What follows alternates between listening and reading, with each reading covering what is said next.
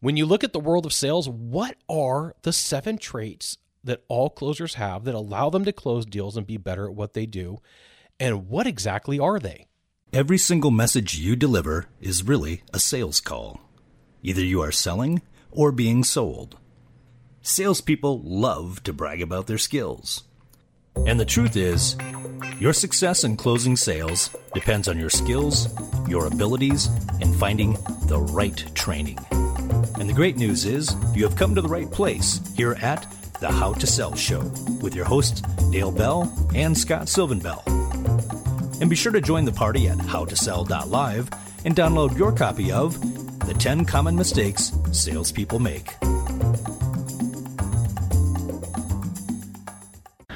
Aloha from Sacramento, California today. Today's a fantastic day. I'm coming to you live from the How to Sell Show studios on episode number 191. Seven skills all closers have. uh, I have the ability to ride and work with salespeople from all sorts of different industries, all sorts of different services, from in home sales to commercial sales, product sales, real estate, car sales, enterprise, phone. We can just go down this list to name a few. And what I did was a couple months back is I sat down and I drew out a grid of like what are the common threads, the common traits that these people have that they don't necessarily know each other, they don't sell the same product, they don't sell the same service. What is it that they're doing that's going to allow them to close deals? And I've I've always been enthralled in what is the makeup? What's like the genetics of a closer? And you know, you could look for like the way that somebody looks, you could look for the way that somebody sounds like I, I have a belief that there's three traits of closers. That they're good looking, they're funny, and they're socially awkward. But you know, that's not a skill that all closers have. And like, you know what? You can't just be born good looking sometimes. Like I didn't get that genetic and I'm okay with it. You know, uh, I do believe that I'm funny and there are times where I'm socially awkward. But if you could have a skill that you could develop, a skill that you could develop that overlaid everything, these are the seven that I came up with. And you may have a different view and you may have a different belief, and that's okay. There's nothing wrong with that. Like, we don't always have to agree. I'm way cool with that. And so, the way that you could figure this out is you could draw your own grid, you could come up with your own information, and you could watch other salespeople, you could watch closers. You specifically want to target the people who are the best of the best, because in that way you can model them. And modeling means that you do what they do. And you can, when you model, which is an NLP term. That's where this comes from, is neuro linguistic programming. When you model, you can you can use those things to your benefit.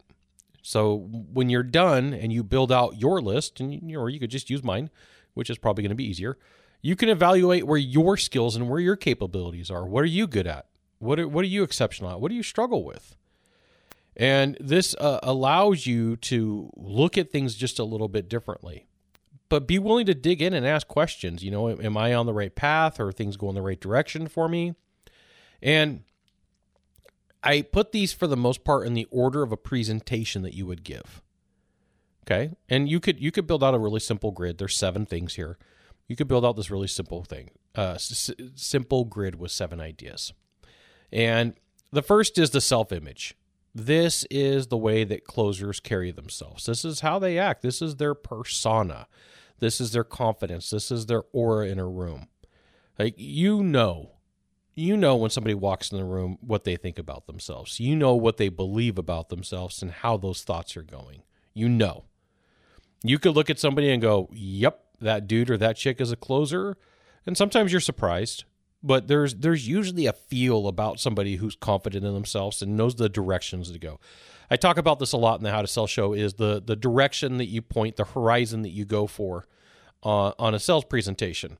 And self image is part of this. Like, you know, you're going to walk in a room and you're going to say, this is the direction that we're marching. It's a form of leadership. Okay. Tied to this would be number two, and they do go hand in hand. And it's going to be the delivery, it's going to be the communication style. It's it's how they interact with people when they meet. It's the pitch, the tone, the cadence. It's how they say things. It's timing. Like if you were to study an industry outside of sales, you would want to study comedians because comedy is all about timing and pause and milking a crowd. And so like one of the coolest things that you could do is you could take improv classes. You know, improv classes are one of the greatest things that are not very much talked about in the world of world of sales that would really help just about anybody out. You know, you want to you want to see where you struggle in a presentation. It's not going to happen in sales training to the extent and as fast as you could figure it out with doing improv classes. So delivery matters. You know, think of some of the best comedians of all time. Richard Pryor, amazing timing. Uh, Eddie Murphy, amazing timing. Uh, George Carlin, amazing timing.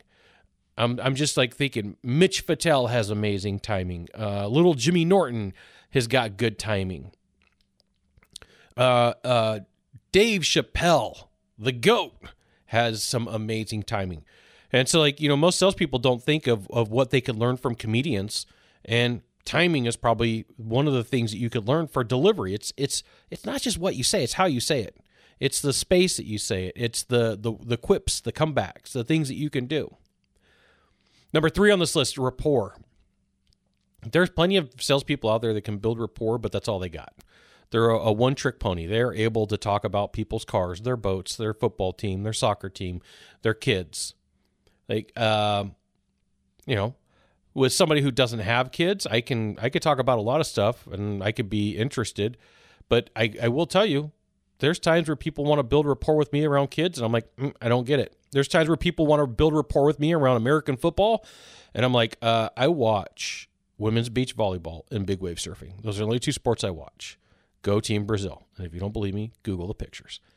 So, like, you know, you got to be careful when you're building rapport, but the best of the best salespeople can build rapport off of just about anything. They're naturally curious. Okay. Which leads into number four questions. Closers are masterful at asking questions. Masterful. So they use their self image, they use their delivery, they use their rapport to use the questions as a tool. And so, like, I could think of a couple of questions that I have seen closers use to flip situations. One of them, is it possible?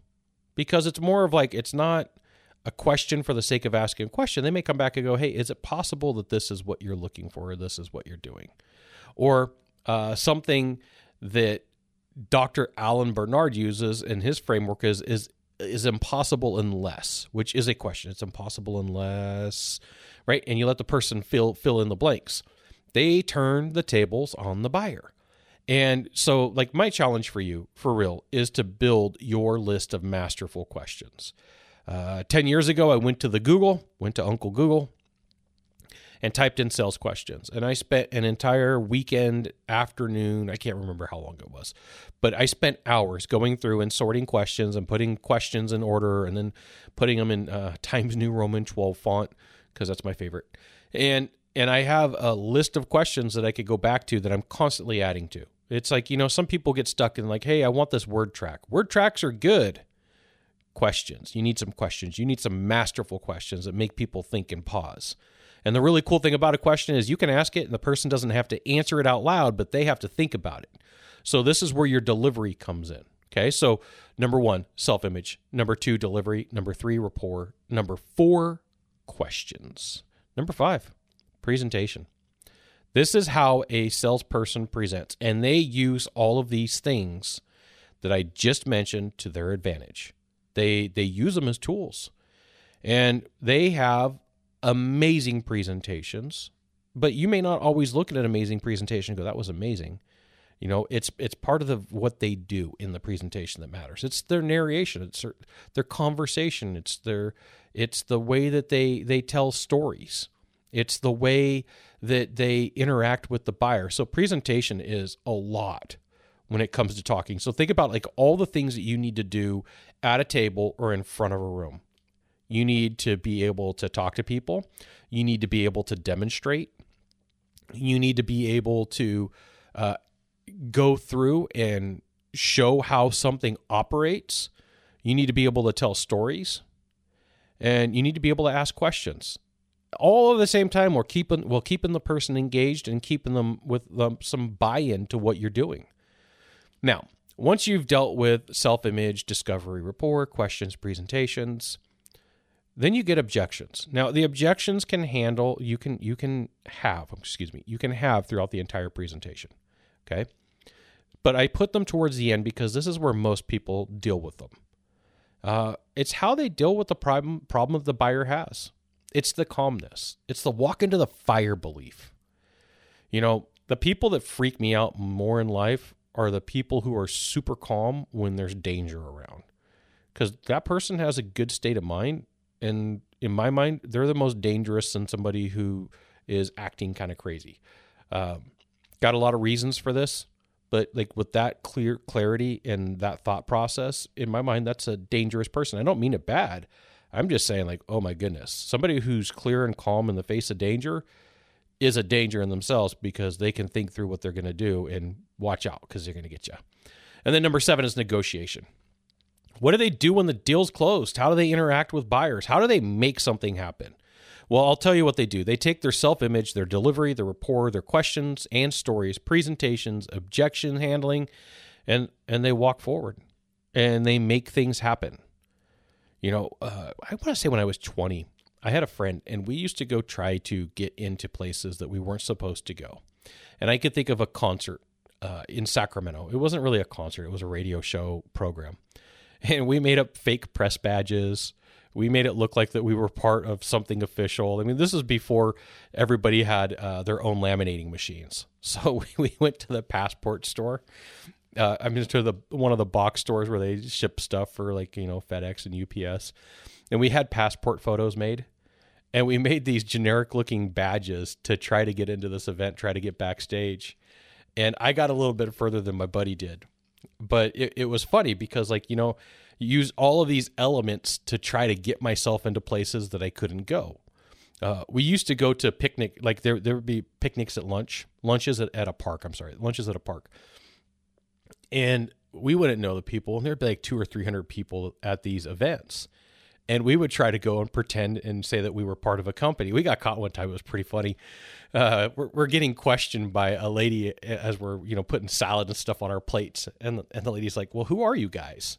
And so we start explaining that who we are, and we got some low level positions. and she goes, "You guys are full of it. I do all the hiring. I don't know who you are."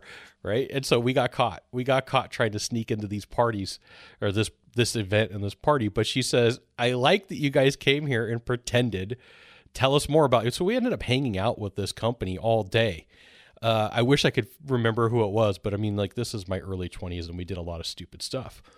You know, it's the same thing. Sometimes people will go to a party, a house party, and try to sneak their way in. Sometimes people go to a party in a hotel and, and crash the event. But, like, if you can think in terms of like if somebody dropped me off in the middle of nowhere, would I have the skills and the capabilities and the talents to get what I need in life? And this is what closers are capable of doing. Closers are capable of walking into something, having a good time, and asking for a, a favor for money, for a product, or for a service, and then walking out with it.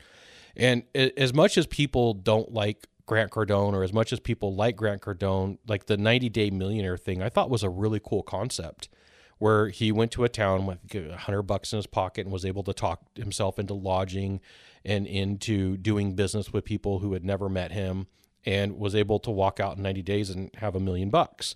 Like that that's a really cool premise and I truly believe that if you can target these seven traits, these seven ideas of self-image, delivery, rapport, questions, presentation, objections and negotiation, you can literally get anywhere you want in life. You can get anything you want in life.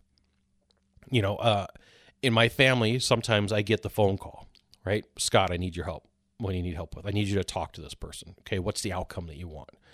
And I could think of a time recently where my little sister called me and said, I'm having a problem with the car dealership. There's all these issues. Can you go fix it?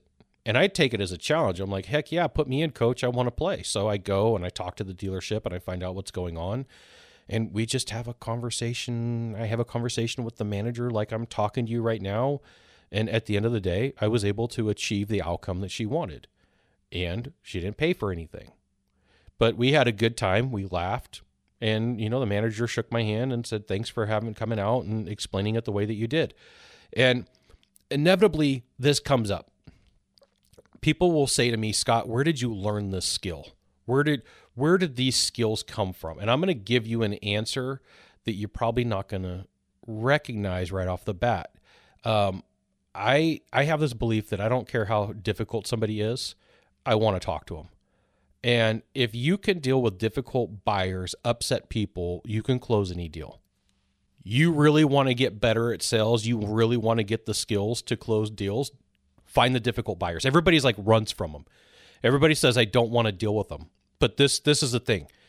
You will build your self-image, you will build your delivery, you will build rapport skills, you will build question capabilities, you will build presentation uh, abilities, you will build the ability, you will work through the ability to deal with objections, and then you'll be able to negotiate problems and challenges. But like most people, they want the easy thing. They're like, give me a book to read, give me a podcast episode to listen to. And, and you're doing the right thing. You're listening to this episode of the How to Sell Show. But you really want to take your skills to the next level, jump on the phone call with a difficult person. Watch a manager, a closer deal with problems. Like everybody wants to watch the sales presentation, and that's good. You can watch a sales presentation and learn a lot. Where you're really going to have the rubber meet the road is how you interact with somebody when they're being ups- when they are upset, when they've been dealt with poorly, when somebody else hasn't delivered what they promised. You'll put all these things to the test because it's really easy to walk in to deal with somebody who's upset. And the first thing that they're going to do is they're going to tell you everything that went wrong because like there's going to be a story. And the story is probably going to go sideways and they're probably going to tell you four or five times and they're going to probably tell you six or seven times. And then at the end of the, thing you're going to have to ask the person what they want. So this is my formula for dealing with difficult people. You call them, talk to them face to face, if at all possible, because email makes this a little bit more difficult or chat, but I mean you could still do it. So I'd say, hey, tell me, tell me what happened, and they tell me, here's all the problems that happened, here's all the issues, and then my normal answer is that's horrible, that absolutely sucks, you should be upset. And everybody tells me like you say that out loud. Yeah, because like I I need them to be where they're at. Now, if you listen to Chris Voss, he's going to tell you to get them to say that's right. Not you're right, that's right. So you recap the problem. Here's everything that you told me that's going down. Here's all the issues. Here's all the problems. And they go, yeah, that's right. And then my next question is, what do you want to do? Tell me what you want. Tell me what you believe in your mind is going to solve this problem. And then I let them talk. And then sometimes it comes down to negotiation and saying either I can or I can't do that. But I've learned this over time and just being able to talk through just like i'm having this conversation right now in this episode this is how i talk with people so tell me what happened. That's horrible. I'm going to recap it. Here's all the things that happened. They say yeah that's right. And i'm going to flip around and say so what do you want to do to fix this? And sometimes their their outcome that they want you know is, is bigger than what is capable of being given. But remember this that when you're dealing with a difficult person today, if they got an issue, it's a ten dollar problem. Uh, five to seven days out is a hundred dollar problem. Two weeks out is a thousand dollar problem, and then three weeks out is free. Like it, it, and you could change the numbers, but like this is typically how things roll out. The further that you get away from an event happening, the more that people think that it should have a discount, no matter what the situation was, no matter how trivial it may be in your mind because they've talked about it at parties. They've talked about it at bedtime with their significant other. They've talked about it with uh, people in line at school. They've talked about it with random strangers. And so they have this whole thing wrapped up in their head about what they want and what they want to do. And at the end of the day, the further you get away from an event, the more that it costs. But when you go and you deal with difficult people, here's what you get you get the ability to help your self image because you get to walk away, and that's a bigger win than closing a deal you get to learn delivery because dealing with upset people is not always as easy as dealing with people who are in a good mood, but people who are upset will still buy PS. Uh, you get to work on rapport. When people are upset, like it's really hard to talk about puppies and football teams and uh, Brazilian women's beach volleyball. Go Team Brazil. Um, the questions that you ask have to be on point, and they have to be they have to work to your favor. And then realize that part of what you're doing when somebody's upset is you are giving a presentation. You're showing, like, I've got the skills to listen and I can go through this information. And then you're going to deal with the objections, like they're still upset. And, and, and every time that somebody is upset, the objection is they want to tell you multiple times that you were wrong. That's one of the reasons why I say this is horrible and it shouldn't have happened that way. And I take responsibility. And then negotiation. What is it that they want? So ultimately, at the end of the day, you you really do need to work on whatever skills that you're lacking and that you you feel like they need to be targeted. I I gave you my list of seven things. I went first, right? And you could pick seven completely different things, or you could say, Scott, I like six of them. I'm going to change one of them. Fine, fine. But at the end of the day, take a look and see what you can figure out. Seven skills that all closers have that that you correlate and that you feel like you could work on or that you feel like would would benefit your sales process. I'm just going to give them to you one more time. Self-image, delivery, rapport, questions, presentations, objections and negotiations. So use those as your template. The next time that you watch a closer close a deal, ask, "Hey, what which one of these skills did they use? Which one were they masterful at?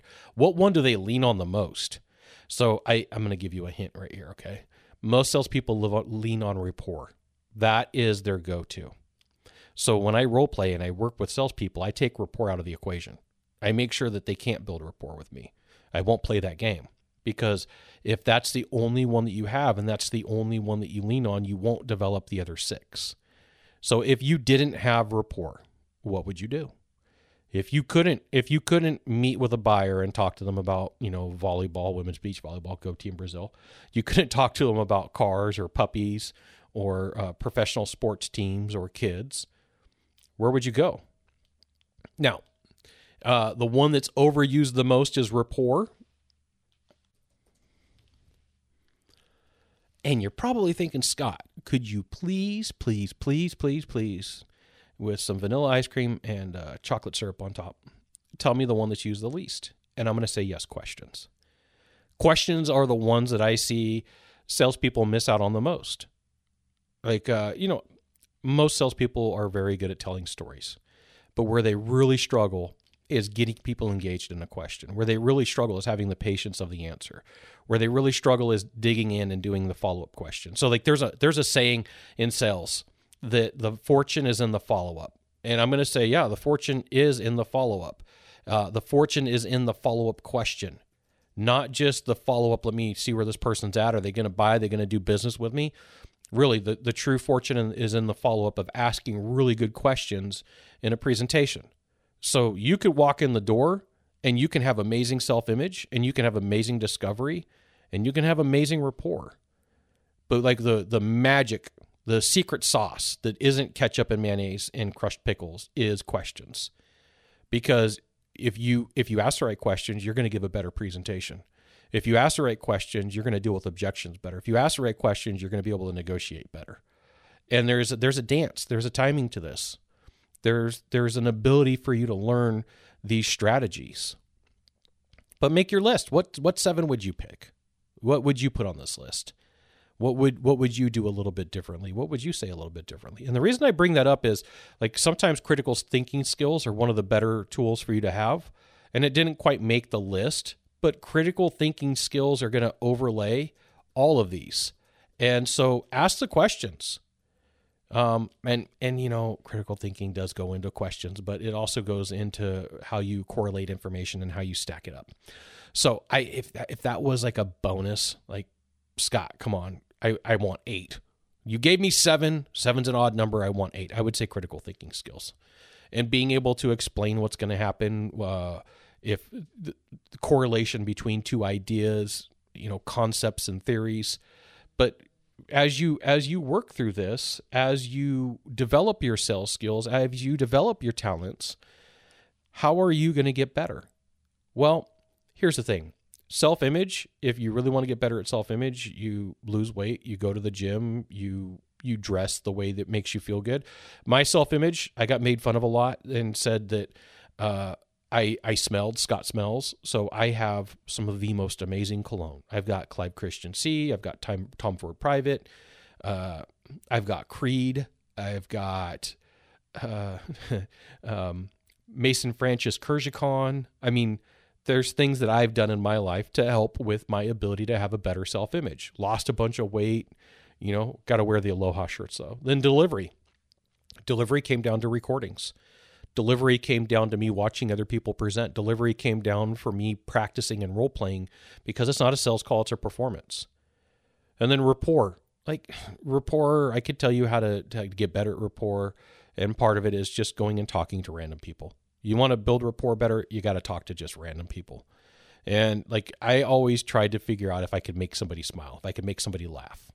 Questions people struggle with questions and then there's a point where you become an interrogator and you're not really doing the right thing for the person that you're meeting with So, questions can happen inside of a sales process where you just learn how to ask one more question. Can you share with me why you think that? Can you can you give me an idea of how that would work? Would you mind giving me the the way that you see this breaking down or the steps of the process? Presentation. This is also going to come from watching others and then recording your presentation as well. And th- one of the greatest things that you could ever do is record your presentations when you're at top and when you're at the bottom because you're going to say things differently. You're going to tell different stories. You're going to leave stories out. You're going to leave questions out. And then dealing with objections. This is going to come from role play. I, I, it's like realistically one of the only ways that you're going to get this done is role play role play plus real life action. Real life action. You're going to have to put pen, pen to paper. You're going to have to put the pedal to the metal and just deal with objections. And remember, there's like five to seven objections in every industry. And then there becomes a hybrid of about 25 to 35 objections that you're going to face. But if you can get the five basic ones down, you could deal with the hybrids. That's just the way that it works. And then there's always the weird ones, like I got to pray about it, that you know salespeople really struggle with. Uh, and then last off is negotiation. And the way that you learn how to negotiate better is you go find stuff around your house, find 10 things that you don't care about. 10 trinkets, 10 products, 10 services and and put them up on Facebook Marketplace, Craigslist, whatever, or hold a yard sale. And see what you can get for some of these items. See if you can tell a story. There was there was a uh, a, a, a reporter. Excuse me. There was an author. okay, a journalist, Rob Walker. I had to think about this. Rob Walker uh, went and bought like a bunch of items and paid I don't know, like 200 bucks for it and sold these items on eBay and got $8,000 for them. And so they got a website called significantobjects.com.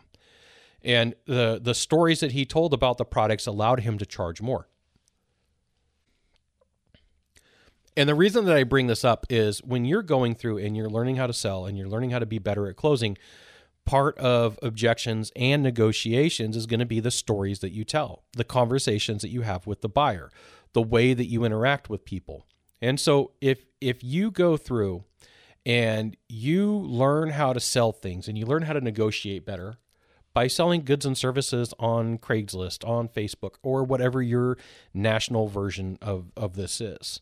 Garage sales, um, swap meets. All, all of these things really do help your negotiation skills because, like, when salespeople are brand new, they don't have the dance down, they don't have the timing down. The timing is awkward. You know, one of the ways that you can also practice timing is by recapping or doing a movie. You could you could re imagine and see and role play with somebody a movie scene. You could use a movie scene to your advantage. It doesn't have to be that you sell things, but it really does help. Okay.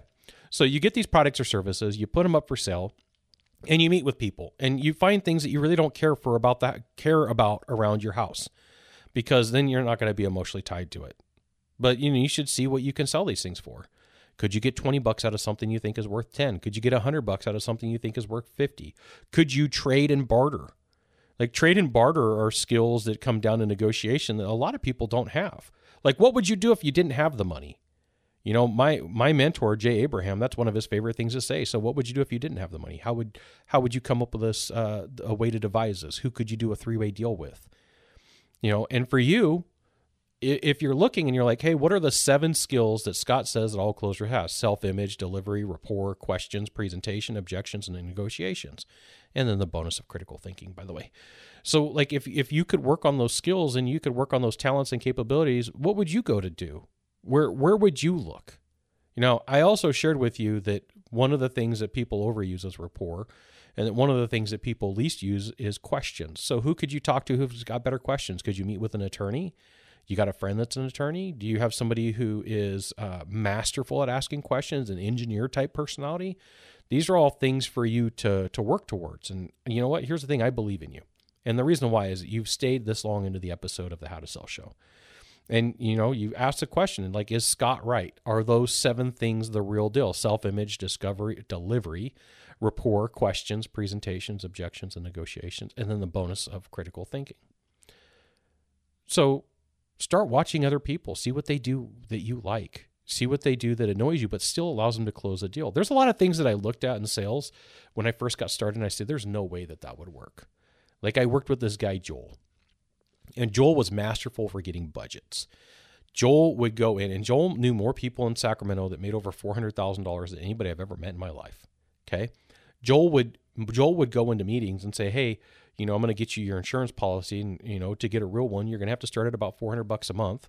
Tell me when it's going to hurt. Can you do 500? Can you do 600? Could you do 700? Could you do 800? Could you do a thousand? Tell me when it hurts. Could you do 1200? Could you do 1500? Could you do two grand? You know, I sat down and watched this guy do a presentation one time and get $5,000 a month for an insurance policy by doing that.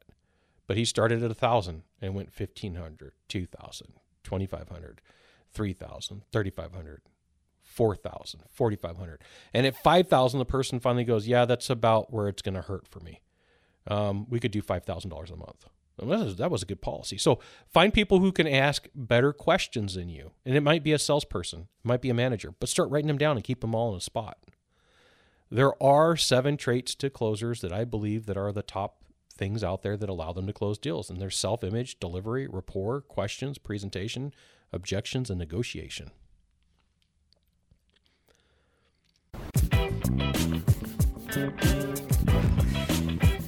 Thanks for checking out this episode of the How to Sell Show. You can join the party at howtosell.live to get the show notes, links, updates on new episodes, recordings of previous episodes, articles, as well as videos. You may not know this sales secret, but sharing this episode with a friend will bring you good luck. See you soon. Mahalo.